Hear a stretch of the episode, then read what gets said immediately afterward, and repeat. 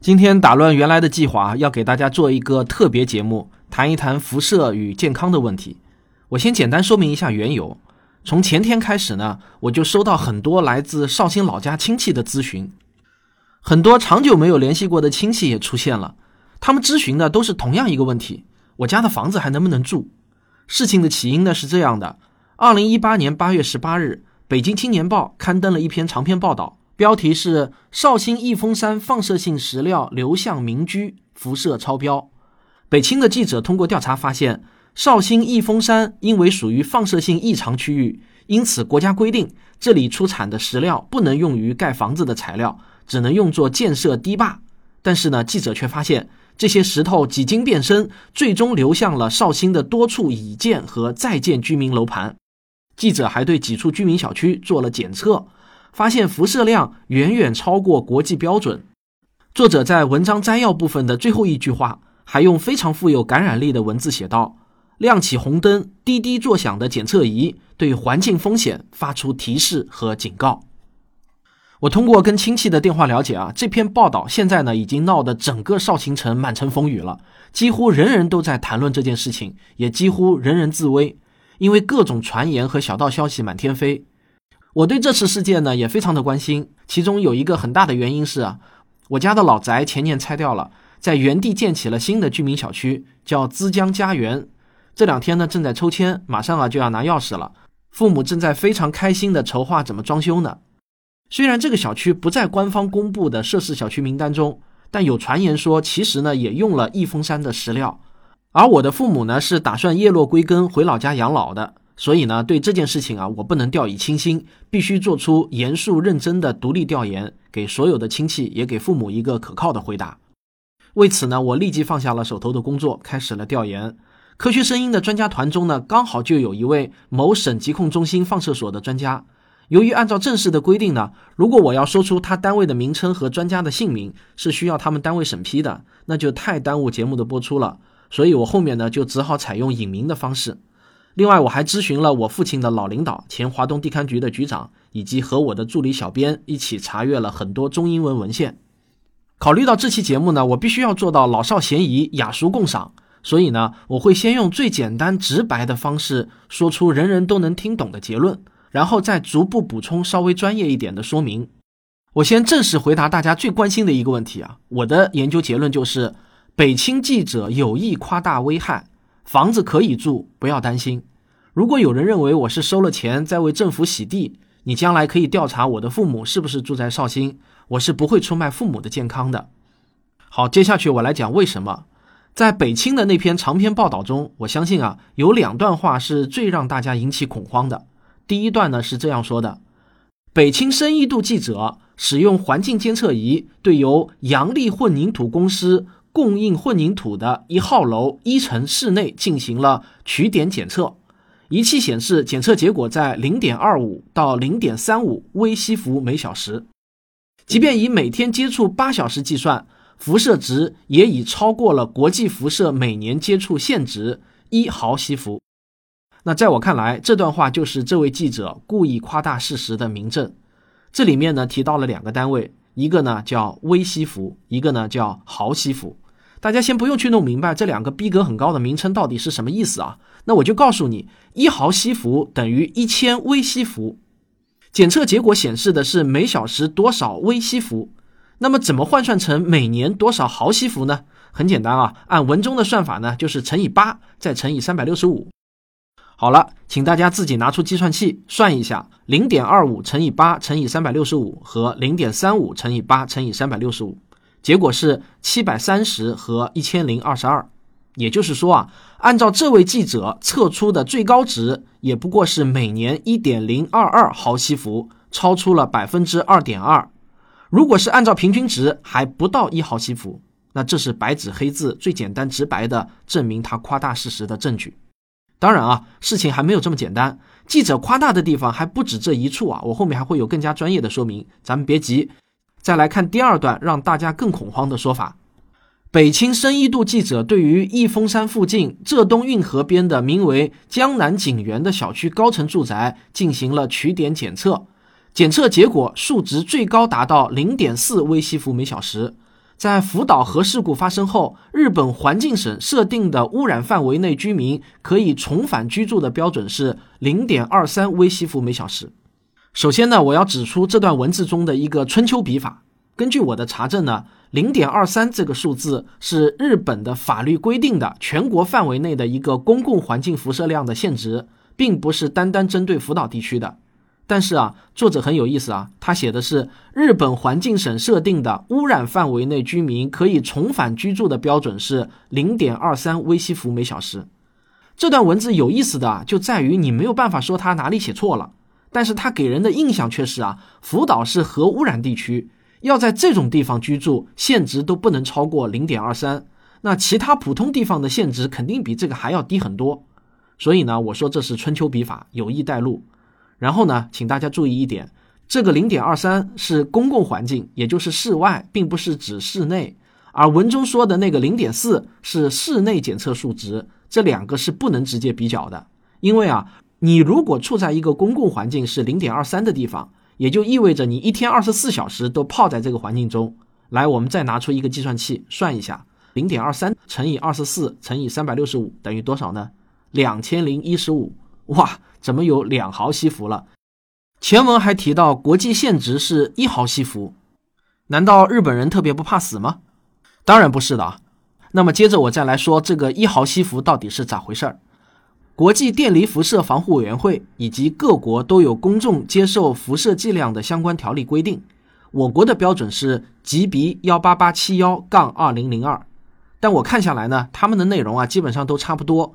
那我们就以规定的比较细致的二零一七版英国电离辐射条例为例，上面呢是这么规定的：普通人接触的辐射量一年不超过一毫西弗，极端情况下不超过五十；而成年的相关工作人员一年不超过二十毫西弗，极端情况下不超过五百。但是呢，你要知道一下，这些限量标准都是指的天然环境中，在医院中有些介入手术可以高达几十上百毫西弗的剂量。该做的也还是要做的，更何况呢？大家还知道有一种治疗癌症的方法呢，叫放疗，就是用放射线来杀死癌细胞。这里还有一个重要的概念：环境中的辐射量和一个人接触到的辐射量并不是完全相同的。环境中的辐射是不可能被人体百分之百接触的，你穿衣服、盖被子都能挡掉一部分辐射。正是因为这个原因啊，日本的规定是每小时环境辐射零点二三。换算成年呢，也就是两毫西弗每年。因为这两毫西弗不可能被人体全部接触到，实际情况是真正能够被人体接触到的是很少一部分。你再注意啊，在英国的规定中，一个相关工作人员，比如医院放射科的医生，他的限量就比普通人提升了二十倍。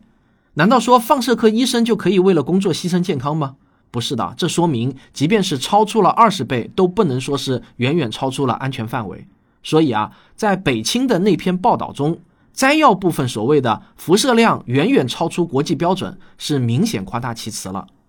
事实上，关于多少辐射剂量对人体健康造成危害，是很难做定量研究的，因为科学家受到科学伦理的限制，不能像普通药物那样来个大样本双盲对照实验，只能靠各种旁证来估算这个安全范围。不过呢，中国有一个地区啊，因为天然的环境辐射比其他地区要高很多。这就相当于成了一个自然形成的对照实验组了。这就是在放射病研究领域非常出名的中国的阳江地区，这是广东省的一个地级市，住着二百多万人呢。这个地区因为含有天然辐射源，使得环境中的辐射量是其他普通地区的三倍左右，也就是每年六毫西弗左右。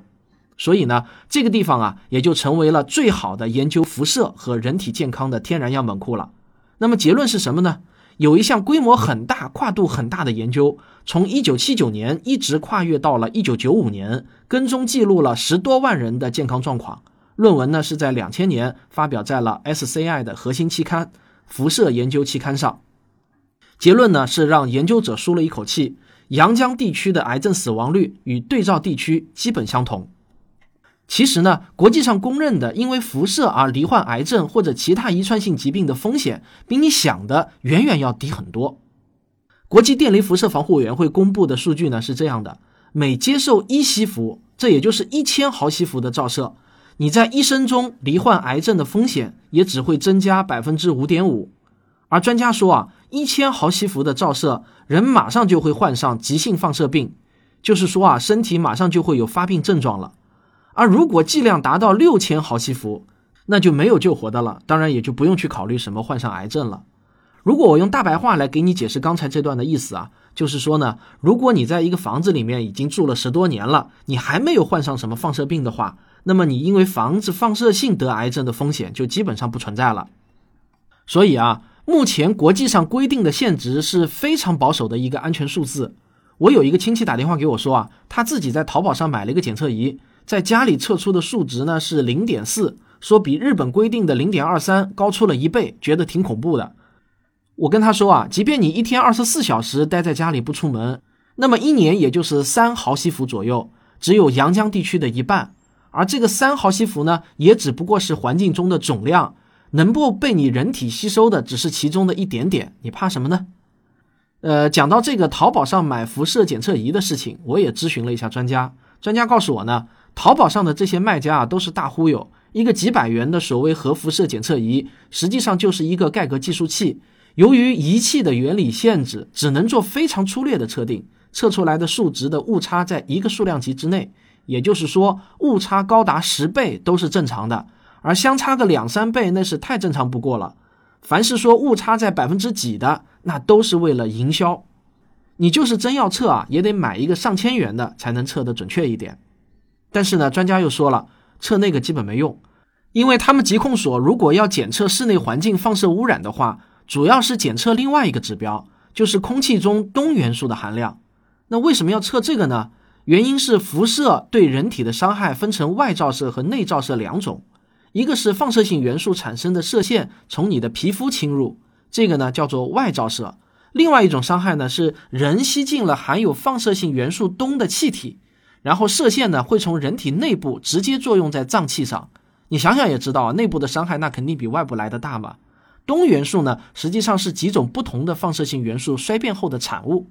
而要检测空气中氡的含量，那就不是淘宝上几千块钱买一个仪器就能做到的了。一台有效的检测仪最少也要几万元，通常呢是十几万元。但这种检测方法检测出来的是氡的实时含量，有可能会因为各种原因产生波动。如果要真正检测人长期生活的室内环境，就需要测定长时间累积的氡含量，这才对长期生活健康有参考意义呢。那这就需要用到一种叫做禁忌时刻的方法。这种方法需要一个配套齐全的实验室才能做，绝对不是一个个人或者某个非专业单位可以做的。而氡含量的计量单位是 BQ，也就是贝克，不是大家在文章中看到的西服。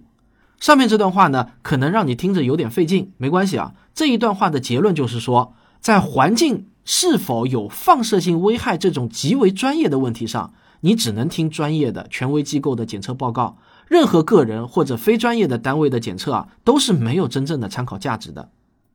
就在我写这篇文章的时候，也就是八月二十日，绍兴市政府及时发布了调查进展情况的通报，可以说呢，动作是非常迅速的。政府就委托了多家国内有资质的权威检测机构，对涉事建筑材料进行了检测，结果呢是一致的，每克样品中含有的氡是一贝克左右，这符合国家标准，对健康没有危害。另外，也对部分室内环境采样点完成了快速检测，也都没有发现异常。这些权威发布，大家很容易在网上找到，可以自行阅读参考。如果你懒得去看的话呢，或者看不懂，那么我替你看过后的结论就是啊，检测结果还挺好的，大家不用担心。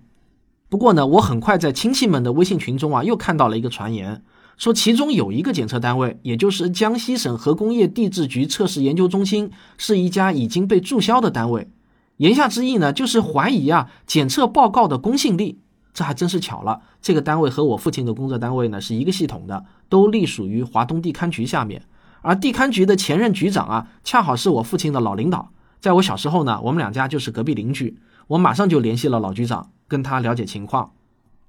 老局长告诉我啊，这家单位成立都快三十年了，是辐射环境测试的权威单位。那么长时间换过好几任法人，在网上的记录不准确也难免，但肯定是资质证照齐全的国内最权威的检测单位之一，而且也不可能为了点检测费给委托方提供虚假的资质材料的，让我大可以放心。顺便呢，我还问了一下他对《北青报》那篇文章的看法。老局长认真看完后说了几点，总结来说呢，就是文章夸大其词、偷换概念、小题大做，全是外行语言。为什么说他偷换概念呢？因为啊，一毫西弗的国际标准是指一个人在一年内接触到的辐射总量，不能简单的平均到每小时。就好像你的血压、心率每天在不同的时候测量都会不一样，环境中的辐射剂量也是这样，在不同的气温、不同的季节测量也都会相差很大。所以呢，记者测量了一次就说超标，这是很外行的。还有啊，这次涉事的是建筑材料。那么，真正应该首要检测是否超标的样品，首先也应该是建筑材料。建筑材料如果超标了，那么再检测环境辐射量来互相印证，而不是本末倒置。影响环境辐射量的因素有很多，否则你怎么知道环境中的辐射不是其他一些，例如奇石、玉器、夜光类的摆设导致的呢？